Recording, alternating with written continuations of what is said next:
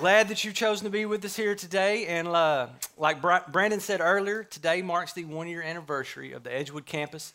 And uh, we're excited about what the Lord's doing over there in Edgewood. And um, to me, it's no coincidence that today our focus is going to be on connecting to others and how we get fully connected with others. And it marks the same day that a year ago, a body of believers was receptive to the Lord's leading, was faithful and obedient, and we connected outside this community and started to work in Edgewood. And we connected to someone else. And, and, and I think it's a wonderful thing to see what the Lord is doing there. So this week, we're in week two of our uh, series called Bust the Move. And for all of you that asked, that's all the move that's going to be busted by me this morning. and it was spirit led. so, but week two of Bust the Move. And, and last week, Brian, he. Uh, he showed us how his focus was on how we connect to God, right? And he told us about three different types of people. You know, one, that person that is isolated. You know, two, that is marginally connected, and that person that is fully connected to God. And he showed us why, not only why, but how we move from point A to point B. You know, and how we connect back to God is we do it through worship, through prayer, and through the reading of His Word. So this week, our focus is going to be on connecting to others. So I'm going to take the same three people, and over here point A, I'm going to put those that are isolated and marginally connected and over here, point B is going to be those that are fully connected to others in biblical community. Right, we're going to look at how we move from point A to point B. But not only how, but why we do that. And by the end of this this morning, the why is going to be very clear, and the how is just going to be right in the middle of it. Okay? So let's look at those that are isolated and marginally connected. What are some characteristics that would come out of a person that is isolated and not connected with other people? You know, there can be a false sense of security in that person. You know, you get that, that I'm the master of my own universe type mindset. I don't need anyone else. I can do this on my own, right? So you get that false sense of self. I'm the one running this. I don't need anyone else. But in that, sometimes you know you can get an arrogance and a pride. You know, you've done enough on your own, you can handle it, so you get a little prideful in that. But when things happen and you can't handle it, you know, that person sometimes, you know, there can be a little anger, right? But then there's can be some confusion too. How I mean, I could handle this before, but now all of a sudden I can't. What's what's going on? But if you're isolated, you're not connected, you may be you know putting it off on someone else. You know, I'm I can't connect to them because they're not connecting to me, right? So you can get a little angry and a little bitter. But what are some characteristics of those that are fully connected in biblical community? One, you grow in Christ likeness. Right? If you're connected with people that are heading the same direction, like minded, encouraging, such like that, there's going to be growth there. And if you're growing in Christ likeness, there's going to be a fruit that comes out of you. You know, the the Spirit love, joy, peace, patience, kindness, goodness, faithfulness, gentleness, and self control. Those things are going to come out of you if you're growing in Christ likeness. When you're connected to others, there's a security, a real security there that when difficult times do happen, you know that you have support. You know, you have, you have people that are going to come alongside you, you know, and encourage you and lift you up, lend you aid when you need it, and help you along through difficult times. And then there's a clarity of purpose that you can have when you're fully connected. You know that you're all like minded, you're headed in the same direction, you have the same vision. There's a clarity of that purpose. Then there's a confidence that you get in that clarity with other people. Then you see the larger perspective. You see things greater than yourself. So then there's a humility that's there as well, but it's not without its difficulties for point A and point B. If you're isolated, marginally connected, you're going to experience difficulties in this life. But even if you're fully connected to others, you're definitely going to experience difficulty. Why? Because though you may not be struggling with something difficult, if you're fully connected to others, chances are someone's going to be experiencing some difficult times. And it's going to affect you. If you're fully connected, and you're there to help them, you're going to have to help them. And sometimes it's dirty, sometimes it's a little muddy, sometimes it's hard, it can get on you. But biblical community embraces that and helps people through that. All right, so how do we move then? For those two, we look at those two people. How do we move and why do we move from point A to point B? So first, let's let's define connection. What's a connection? It's two things coming together, right? But one, you, you know, you can't have a connection if one just touches another. The other one has to touch back, like a link in a chain. Right? One connects to the other and the other back to the one. If the one lets go, there's no longer connection, right? It's a two-way street. You know, consider a light fixture in your house in the simplest form. You know, there's there's there's two wires, there's a black wire and a white wire. There's a power and a neutral. I know we're not elect- all electrical engineers, but that, that white wire connects the fixture to the switch and back to the source. So it's not necessarily on, but it is connected to the source. So how does it come on? You make the second connection at the switch and it sends power to the light and it comes on. All right, y'all with me? As far as connection here, it's a two-way street. So this morning, we're going to be in Acts 9. If you want to go ahead and turn, turn to Acts 9. And we're going to look at the conversion of a man. And in his conversion, we see two connections. And out of those con- two connections, we see just a change in, in church history from that point. But this man's name is Saul, and some of you know him as the Apostle Paul. But before he was the Apostle Paul, his name was Saul. He was born a Roman citizen. He was raised in Greek society. He was a Pharisee. He was a Hebrew. He was a highly intelligent, highly educated man.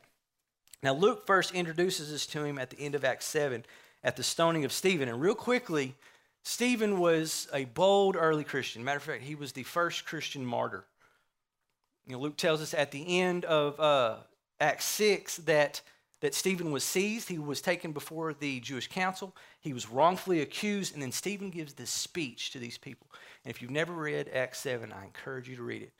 Because, in my opinion, it is the greatest speech in the entire Bible. Because this Christian man, in, in, in face of opposition and oppression and persecution, wrongly accused, on trial, so to speak, gives this speech back to these people a stiff necked people and just hits them with such truth from the entirety of their history up to now.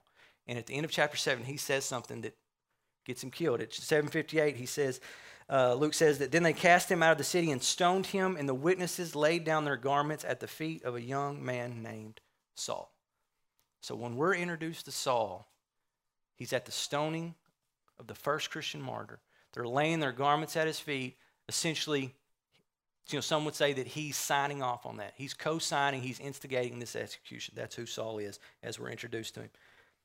Then, Acts 8, verses 1 through 3, Luke goes on, he says, And Saul approved of his execution. And there arose on that day a great persecution against the church in Jerusalem, and they were all scattered throughout the regions of Judea and Samaria, except the apostles. Then devout men buried Stephen and made great lamentation over him, but Saul was ravaging the church and entering house after house. He dragged off men and women and committed them to prison. Jump over to Acts 9, verse 1 and 2. But Saul, still breathing threats under murder against the disciples of the Lord, went to the high priest and asked him for letters to the synagogues at Damascus, so that he may, so that he, so that if he found any belonging to the way, men or women, he might bring them bound to Jerusalem. So that's how Luke introduces us to this man named Saul a persecutor of the church. And at this point here, he's got letters from the high priest to go to another town and round up Christians and bring them back to be put in prison, and likely executed. But how does Paul later, the Apostle Paul, describe himself at this time? At Acts 22, verses 3 to 5, to the Jews, Paul says, um, I am a Jew, born in Tarsus in Cilicia, uh, but brought up in this city, educated at the feet of Gamaliel, according to the strict manner of the law of our fathers, being zealous for God, as all of us are, all of you are this day. I persecuted this way to the death, binding and delivering to prison both men and women, as the high priest and the whole council of elders can bear me witness. He's saying, if you don't believe me, go to the high priest, go to the counselor, and they're going to tell you this is who I was. He says, For them, I, for then I, from them I received letters uh, to the brothers and journeyed toward Damascus to take those who were all there, bring them in bonds to Jerusalem. And then again to King Agrippa in Acts 26, he says, I myself was convinced that I ought to do many things in opposing the name, many things in opposing the name of Jesus of Nazareth.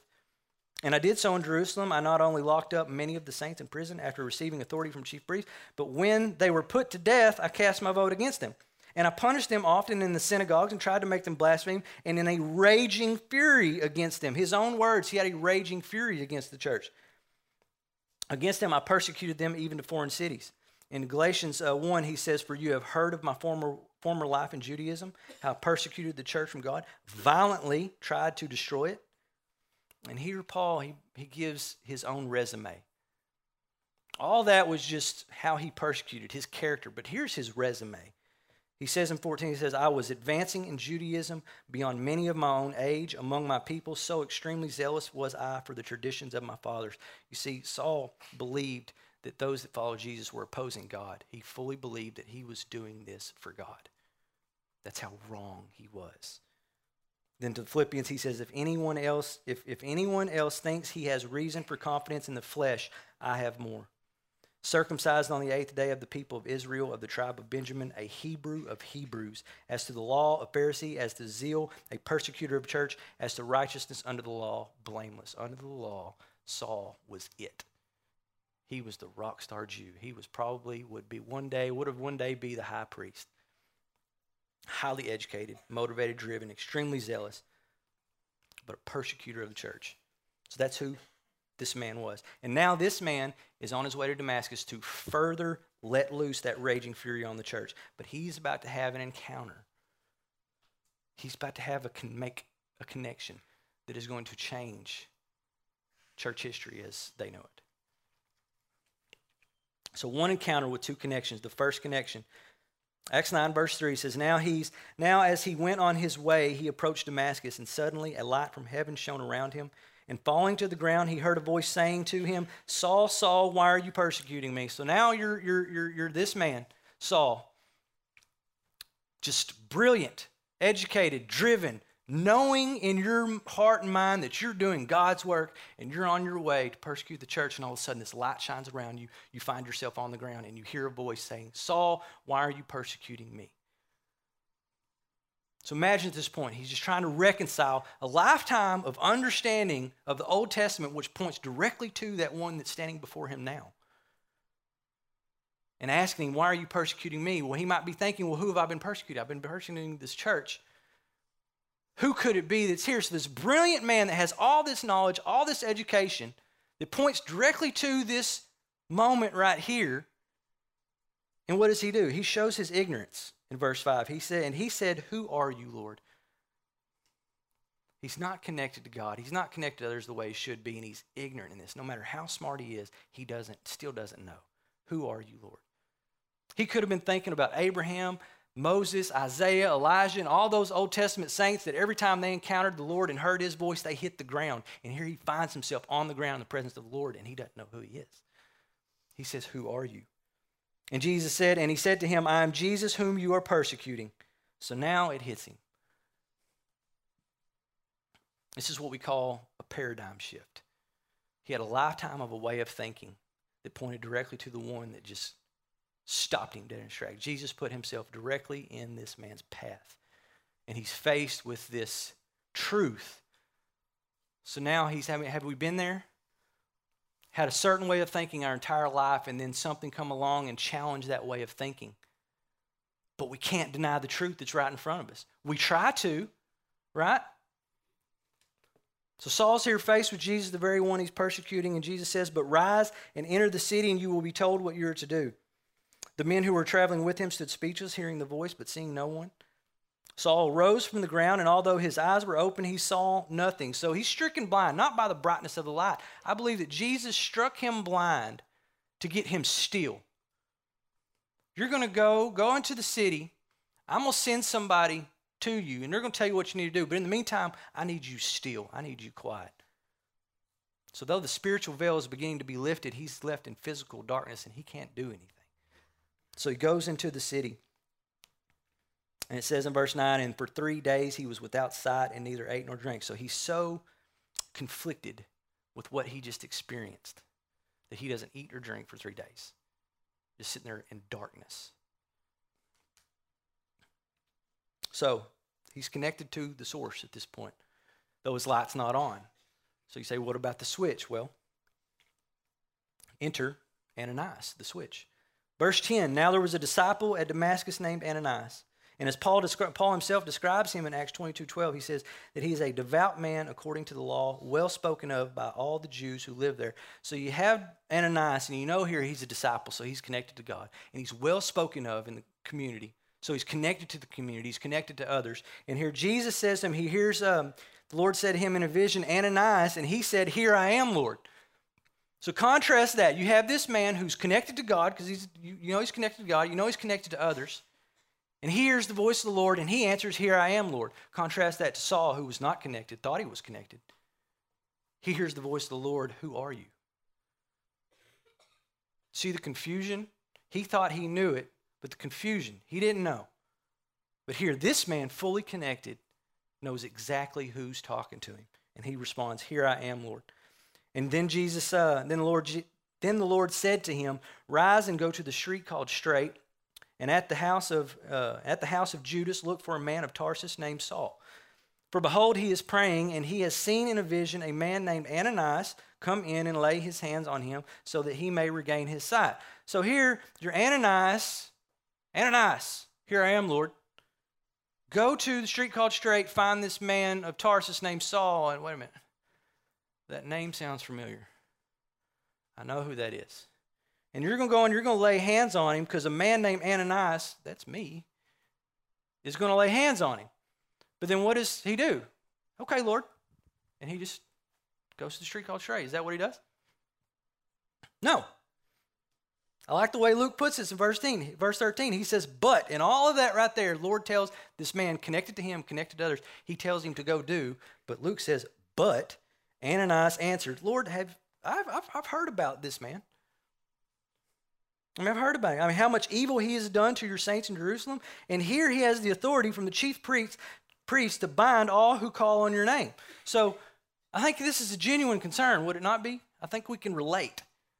If he knows who Saul is, and here he's being told to go to this guy, lay his hands on him. But, but Lord, don't you, don't you know who this guy is? I mean, I've heard about him. He's liable to arrest me, take me back to Jerusalem. You want me to go talk to this guy? Right? We can relate, can we not? Like I said, I don't think this is, I don't think Ananias is obstinately questioning God. I think he has a genuine concern. Not only for himself, maybe, but for justice, but still he has, he's fearful of making that connection because he knows who that connection is. And we can relate. In my own life, I've been times where I've been receptive to the Lord and I feel that leading, and the Lord say, Go talk to that person. I don't talk to them. Lord, you see them? See that guy? Or Lord, hey, you know, that guy's a drunk. I can smell it on him. He's a drug addict. Lord, I can't go talk to that guy. She's a gossip. She's a slander. She's going to twist my words, slander my name all over the place. She's going to blast me on Facebook. I can't go talk to that woman.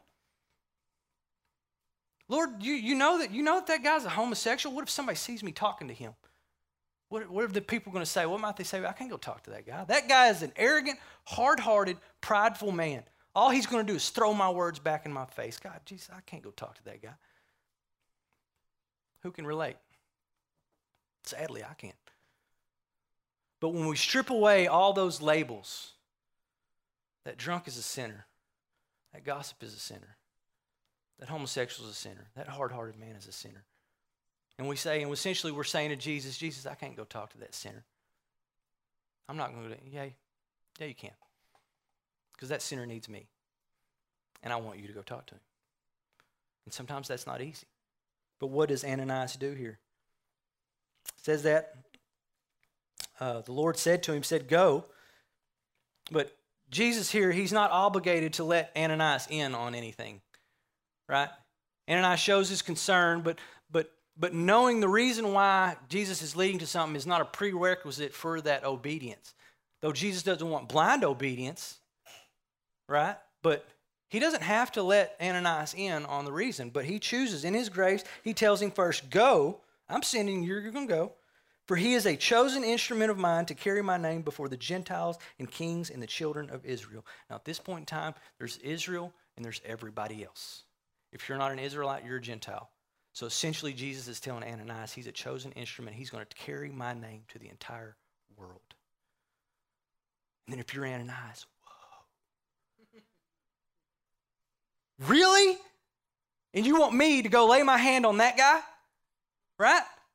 I mean, he's going to speak, Ananias, he's going to speak to kings. He knows you by name, he knows you're coming. So you're going to go.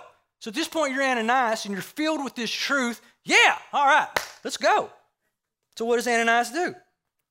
He goes. But before he goes, I almost skip this every time for some reason. But verse 16 is so highly important, but for some reason I almost skip it. But Jesus says, For I will show him how much he must suffer for the sake of my name.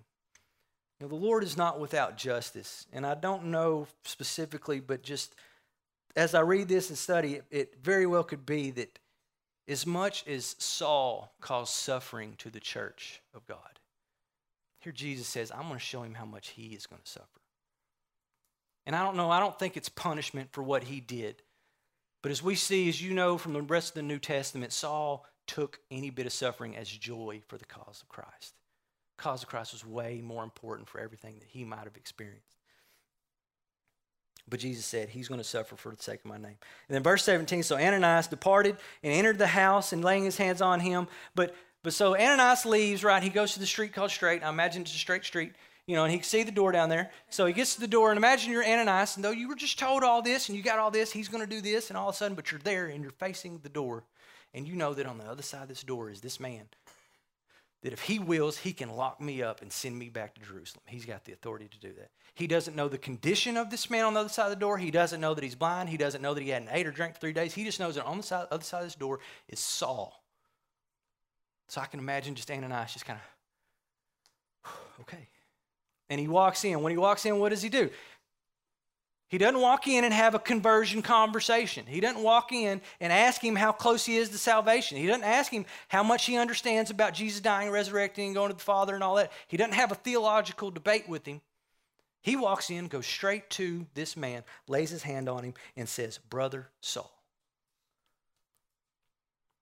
God told him to go, and he went, and he went in, and he laid his hand on him, and he didn't say, Hey, drunk. He didn't say, Hey, liar. He didn't say, hey, mean man. He didn't say, hey, persecute the church. He said, brother Saul. He instantly saw him as a brother, not as a sinner, not as somebody that would do harm. Jesus told him something. He believed it. He was obedient. He laid his hand on him and greeted him as a brother. And then the Lord Jesus, uh, he says, Brother Saul, the Lord Jesus who appeared to you on the, on the road by which you came has sent me so that you may regain your sight and be filled with the Holy Spirit. So here you have the man that goes in there, obedient, lays his hand on Saul, delivering the message that Jesus told him to deliver. In verse 18, immediately Immediately, something like scales fell from his eyes, and he regained his sight. He arose and was baptized, and taking food was strengthened. For some days he was with the disciples in Damascus. So immediately, so Saul had the encounter three days prior to this, was put in physical darkness, was alone, and then here comes Ananias at the Lord's leading, doing what he was told to do, carrying the message of Jesus. Go ye therefore and make disciples of all nations, baptizing them in the name of the Father, the Son, and the Holy Spirit. And he walks in, lays his hand on him, Brother Saul, this is what Jesus just told me. And immediately, the veil was lifted, physical darkness is lifted. He's filled with the Holy Spirit. Before he even breaks his fast, he gets baptized. And now, what do you have? Now you have this highly intelligent, highly driven, highly educated, brilliant individual, unparalleled knowledge in Hebrew scripture and Roman culture and, and Greek culture. And now this individual with that resume is filled with the Holy Spirit. What can happen from here? Jesus said it himself. This man's going to go talk to kings from this point forward. Just glory. Proclaim the name. I mean, what does he do next? Verse 20 says, And immediately he proclaimed Jesus in the synagogues. Now, these are the very same synagogues that he, days earlier, had letters to take, giving him the authority to arrest Christians and take them back. So now he's proclaiming in the synagogues what? That he is the Son of God. Days go by, and it's a complete reversal of the point in which he was going. The very same places he was going to persecute Jesus' name, he's proclaiming him as the Son of God. That does not happen without a connection to God and connection to others. Two things had to happen there connecting with the source and a switch being turned on. And immediately this happens. In verse 21, and all who heard him were amazed and said, Is not this the man who made havoc in Jerusalem of those who called upon this name? And has he not come here for this purpose to bring them bound before the chief priests? Right? They're confused. This, isn't this the guy that did all this? But now he's saying this. But Saul increased all the more in strength and confounded the Jews who lived in Damascus by proving that Jesus was the Christ. Again, you don't prove that Jesus was the Christ apart from connected to Christ and growing with others. And when many days had passed, the Jews plotted to kill him, but their plot became known to Saul. They were watching the gates day and night in order to kill him. But his disciples took him by night and led him down through an opening in the wall, lowering him in a basket. He didn't lower himself in the basket. If you're doing things on your own, you're not going to lower yourself down in a basket outside of a wall. It'd be cool if you did, but I don't think you can. But the point is, he, it said his disciples took him. The people that he connected with and he was growing with protected him. They cared about him. He learned of this plot, and we got to get you out of here, Saul. So they let him out, let him down. Dr. Stanley Toussaint uh, writes, he says, Saul's plans for persecuting Christians in Damascus took a strange turn. He had entered the city blind and left in a basket. Ironically, he became the object of persecution. So he's driven out of the city and he goes to Jerusalem. And we know from Galatians 1.18 that, it, that he had spent three years in Damascus. He was in Damascus. He went up to Arabia for a time and then he came back to Damascus. But three years there he spent in community, in connect, community and connection with the people there, teaching and proclaiming Jesus' name for three years. And then this happens here and he leaves. Right? So, how did he leave? Or so he goes to Jerusalem. So, three years prior, how did he leave Jerusalem? He left with letters to go persecute the church. Now, how is he returning? Not as a persecutor of a church, but as one being persecuted, right? But how might he be received? These people hadn't seen him in three years. He left to arrest Christians. So, what's it say here? It says in 26, and when he had come to Jerusalem, he attempted to join the disciples. So he knew what to do. He got to Jerusalem. He tried to connect with the local church there in Jerusalem. But what happened? And they were all afraid of him, for they did not believe that he was a disciple. So they heard about Saul's conversion, but he's here now. I remember how he left. I don't quite believe. So they're afraid of him, right? Imagine his Jewish, the, the Jewish community at that time. They know of his conversion and what he was proclaiming in Damascus, and now he's come back. So here, several years was enough time to erode that influence, but not enough to erase the memories of his persecution. Right? So, with enemies in the temple and fear in the church, Paul was now isolated once again. Though he's connected to the source, his light's not necessarily on.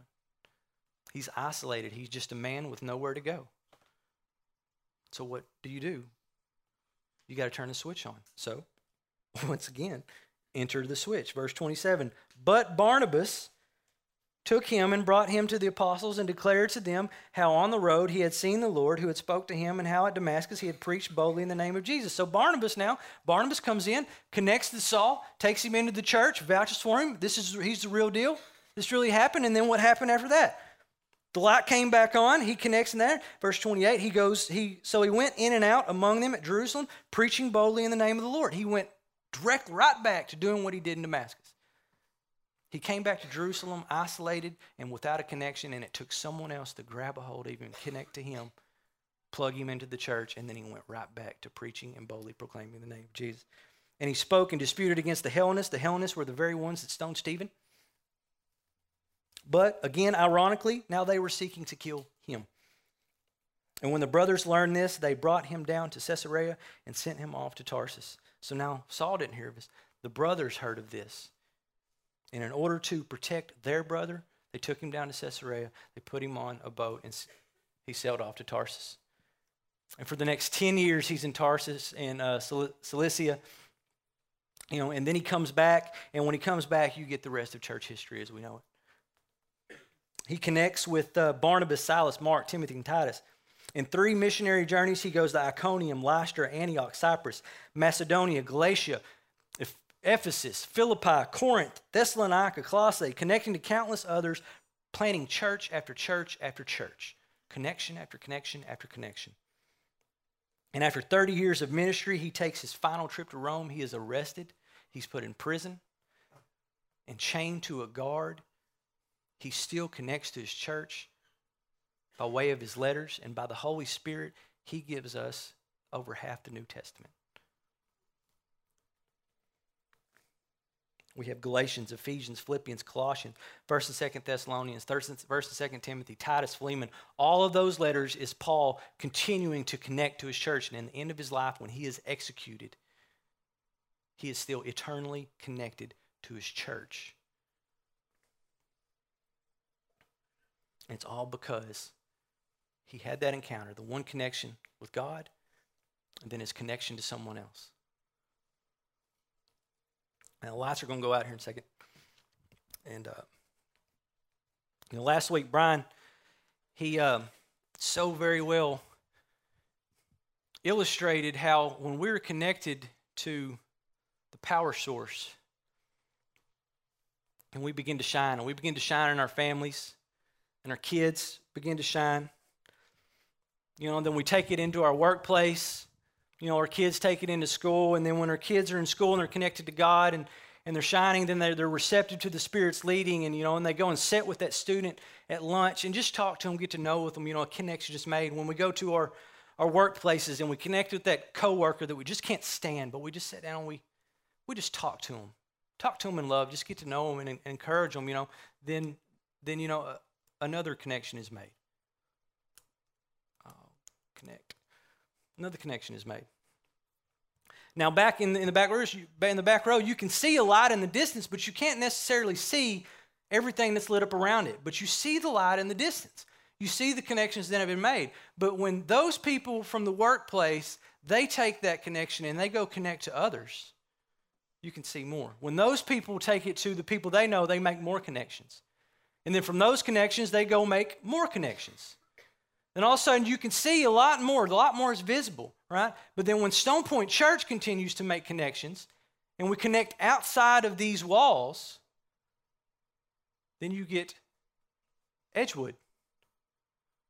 You know, from Edgewood, those people continue to connect. And then you get Canton. You know, from Canton, you'll get Grand Saline.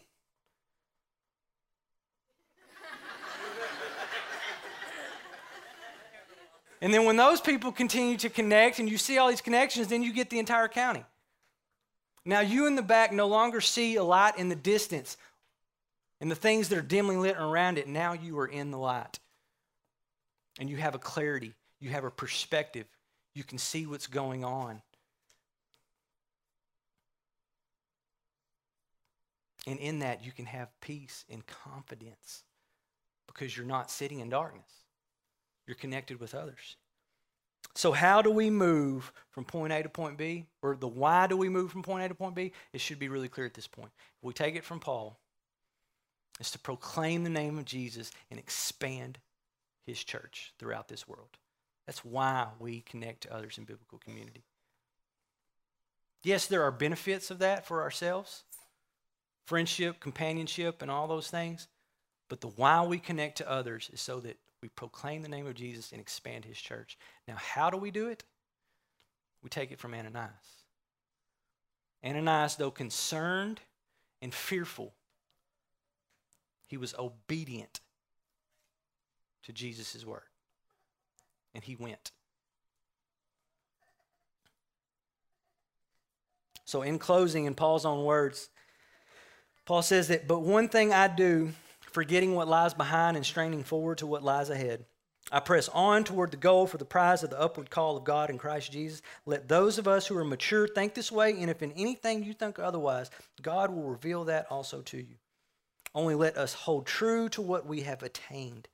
he says, Brothers, join in imitating me and keep your eyes on those who walk according to the example you have in us. For many of whom I have often told you, and now tell you, even with tears, walk as enemies of the Christ, enemies of the cross of Christ.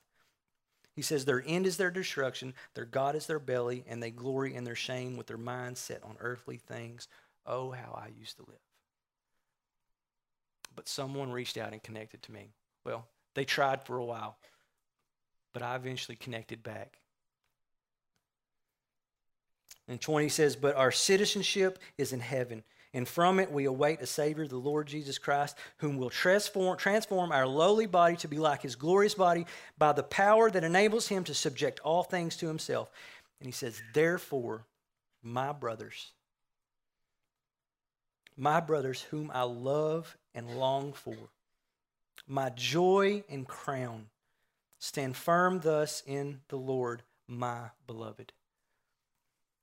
Paul was fully connected to God, fully connected to others for 30 years of ministry to his death.